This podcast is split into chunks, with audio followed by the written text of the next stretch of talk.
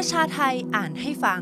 หยิบบทความที่น่าสนใจมาอ่านให้คนฟังแบบไม่ต้องอ่าน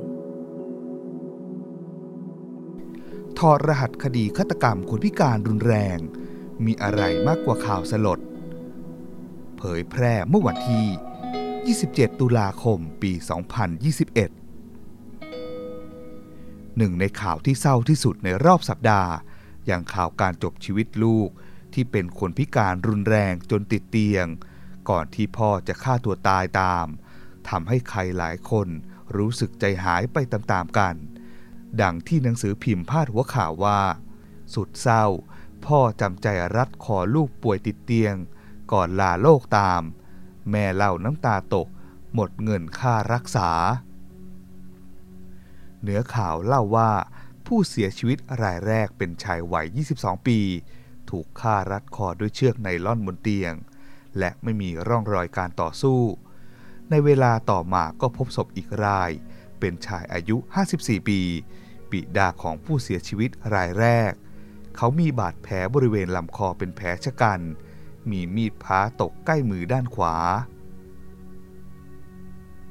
จากการพูดคุยกับแม่และภรรยาของผู้เสียชีวิตเล่าว่าก่อนหน้านี้ลูกชายประสบอุบัติเหตุบนถนนทำให้คอและกระดูกสันหลังหักกลายเป็นผู้ป่วยติดเตียงต้องนอนรักษาตัวอยู่ในโรงพยาบาลนานหลายสัปดาห์กระทั่งภายหลังกลับมารักษาต่อที่บ้านเนื่องจากไม่มีเงินค่ารักษาพยาบาลในด้านของสามีหรือพ่อพอเห็นสภาพลูกชายกลายเป็นผู้ป่วยติดเตียงก็ได้แต่ยืนน้ำตาคอเบ้าและเป็นคนคอยทำหน้าที่ดูแลเปลี่ยนแพมเพิร์สและนอนใต้เตียงผู้ป่วยเพื่อเฝ้าลูกชายเป็นประจำจนวันที่เกิดเหตุแม่กับลูกสาวคนเล็กออกไปดูข้าวในนาจึงบอกกับสามีว่าถ้าลูกหิวข้าวก็ป้อนด้วยหากกลับจากนาจะกลับมาล้างแผลกดทับให้เองแต่เมื่อกลับมาแล้วพบว่าลูกและสามีหมดลมหายใจแล้วหากย้อนกลับไปจะพบว่านี่ไม่ใช่ข่าวรุนแรงสลดข่าวแรกในช่วงเดือนกันยายนปีนี้ที่จังหวัดลำปางก็เกิดเหตุลูกชายใช้มีดแทงแม่ซึ่งเป็นผู้ป่วยติดเตียงจนเสียชีวิตเนื่องจากความเครียดเมื่อต้องดูแลอย่างไรก็ดีแม้สังคมส่วนหนึ่งจะเห็นใจและเห็นถึงปัญหาของความเครียดของผู้ดูแลแต่อีกด้านหนึ่งก็ยังมองว่าการฆ่านั้นบาปกรรมหรือไม่ก็มองว่าพ่อแม่ป่วยแค่นี้ทำไมดูแลไม่ได้กระทั่งมองว่าเป็นลูกอกตัญญู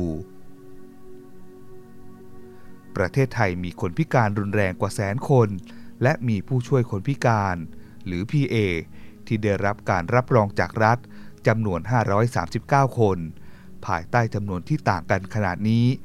ทำให้คนพิการจำนวนมาก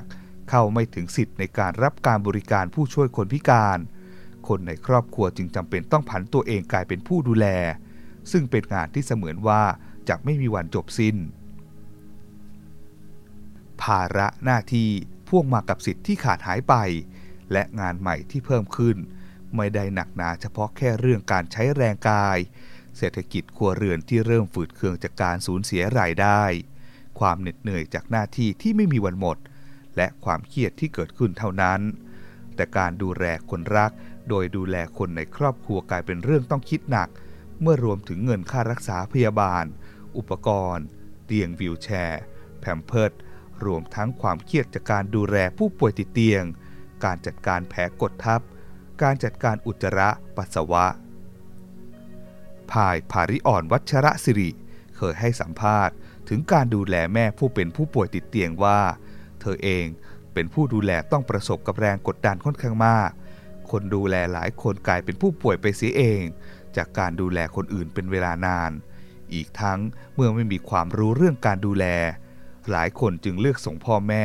หรือผู้ป่วยในบ้านไปอยู่บ้านพักคนชราหรือหากมีเงินทุนก็จะจ้างคนดูแลแทนที่จะดูแลด้วยตัวเองเมื่อต้องกลายเป็นคนที่ดูแลคนในครอบครัวปัจจัยความเครียดก็เกิดขึ้นภายเล่าว่าการทำร้ายผู้ป่วยติดเตียงเกิดขึ้นได้เสมอผ่านสถานการณ์ความเครียดโดยเฉพาะเมื่อต้องดูแลผู้ป่วยติดเตียงเพียงคนเดียวคนป่วยไม่ได้น่ารักสำหรับทุกคน แม้ว่าเขาจะเป็นพ่อแม่เราหลายคนรู้สึกว่าเราจะต้องเข้าใจเห็นใจอดทนกับพ่อแม่แต่คนดูแลก็เป็นมนุษย์ไม่ได้เป็นหุ่นยนต์ยังต้องรับส่งอารมณ์พอเกิดการกระทบกระทั่งก็อาจพลั้งมือและจะรู้สึกผิดมหันต์กลับมาโบยตีตัวเองหนักมากเราเคยเขียนในหนังสือเล่มแรกว่าเราเคยตีแม่เพราะแม่ทำอะไรบางอย่างที่ไม่ดีพอตีแม่เสร็จเราก็ตบหน้าตัวเองความรู้สึกตอนนั้นคือการถามซ้ำๆว่าทำไมเราถึงทำทั้งที่เขาไม่มีทางตอบโต้เรื่องเหล่านี้เป็นเรื่องที่ยากลำบากมากสำหรับการดูแลผู้ป่วยมันท้าทายด้านมืดในความเป็นตัวเราทำให้เราเห็นตัวเองในแบบที่ละเอียดมากขึ้นและต้องไม่ลืมว่าไม่ว่าคุณจะเป็นลูกแฟนเพื่อนหรือบทบาทไหนก็ตามของการเป็นผู้ดูแลคุณก็ยังเป็นมนุษย์ภายกล่าวในมุมมองของคนพิการหรือผู้ป่วยติดเตียงก็เครียดไม่ต่างกันหลายคนหลังกลายเป็นคนพิการยังต้องใช้เวลาปรับตัวบางคนใช้เวลาหลายปีบางคนหลายสิบปีเก๋สุภัตราแวววับเจ้าหน้าที่ศูนย์ดำรงชีวิตอิสระพุทธมณฑลจังหวัดนครปฐมสะท้อนปัญหาในฐานะผู้พิการรุนแรงหลังเกิดความพิการเธอนอนติดเตียงอยู่ถึง21ปีและสภาวะที่เกิดขึ้นทำให้เธอกลายเป็นคนอารมณ์รุนแรงเรากลายเป็นคนอารมณ์ฉุนเฉียวรุนแรงยิ่งขึ้นถ้าเจออะไรไม่ได้ดั่งใจและก็จะโมโหและเริ่มทำร้ายตัวเองเอามือฟาดกับพื้นแรงๆเรื่องที่เราโมโหเป็นเรื่องอย่างพอนอนติดเตียงอุณหภูมิในร่างกายจะร้อนง่ายขึ้นเราจะเรียกให้เอาน้ำมาเช็ดพอไม่มีใครมาเราก็โมโหทั้งที่ตอนเดินได้เราไม่เคยเป็นแบบนี้มาก่อนช่วงกลางวันเราอยู่บ้านกับแม่รับซักรีดและไม่ค่อยมีเวลาว่างดูเราสักเท่าไหร่สิ่งที่ทำได้จึงมีแค่นอนมองผนังมองเพดานไม่ก็ดูโทรทัศน์เพื่อรอพ่อกลับมาจากที่ทำงานการนอนติดเตียงทำให้เราคิดไปเรื่อยคิดมากว่าจะทำอย่างไรต่อและกังวลหากพ่อแม่เป็นอะไรไปความเครียดของเก๋เห็นได้ชัดเมื่อเธอไม่สามารถทำอะไรเองได้เหมือนเดิมอำนาจเหนือที่มีเพิ่มขึ้นของคนรอบตัวและความพิการที่ทำให้อำนาจของเธอในการตัดสินใจเรื่องราวต่างๆยิ่งลดน้อยลงโดยเฉพาะเมื่อคนในครอบครัวพ่วงสถานะของผู้ดูแลสภาวะคิดและตัดสินใจแทนจึงเกิดขึ้นซ้ำๆและดูเหมือนจะเลี่ยงไม่ได้หากคนพิการอยากกินส้มตำปูปลาร้าแต่คนดูแลไม่ยอมเนื่องจากกลัวท้องเสียแล้วจัดการยากคนพิการก็จำใจต้องยอม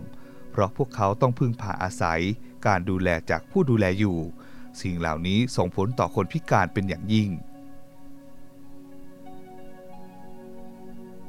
ผู้ช่วยคนพิการหรือ PA เป็นกลไกหนึ่งที่ได้รับการยอมรับว่า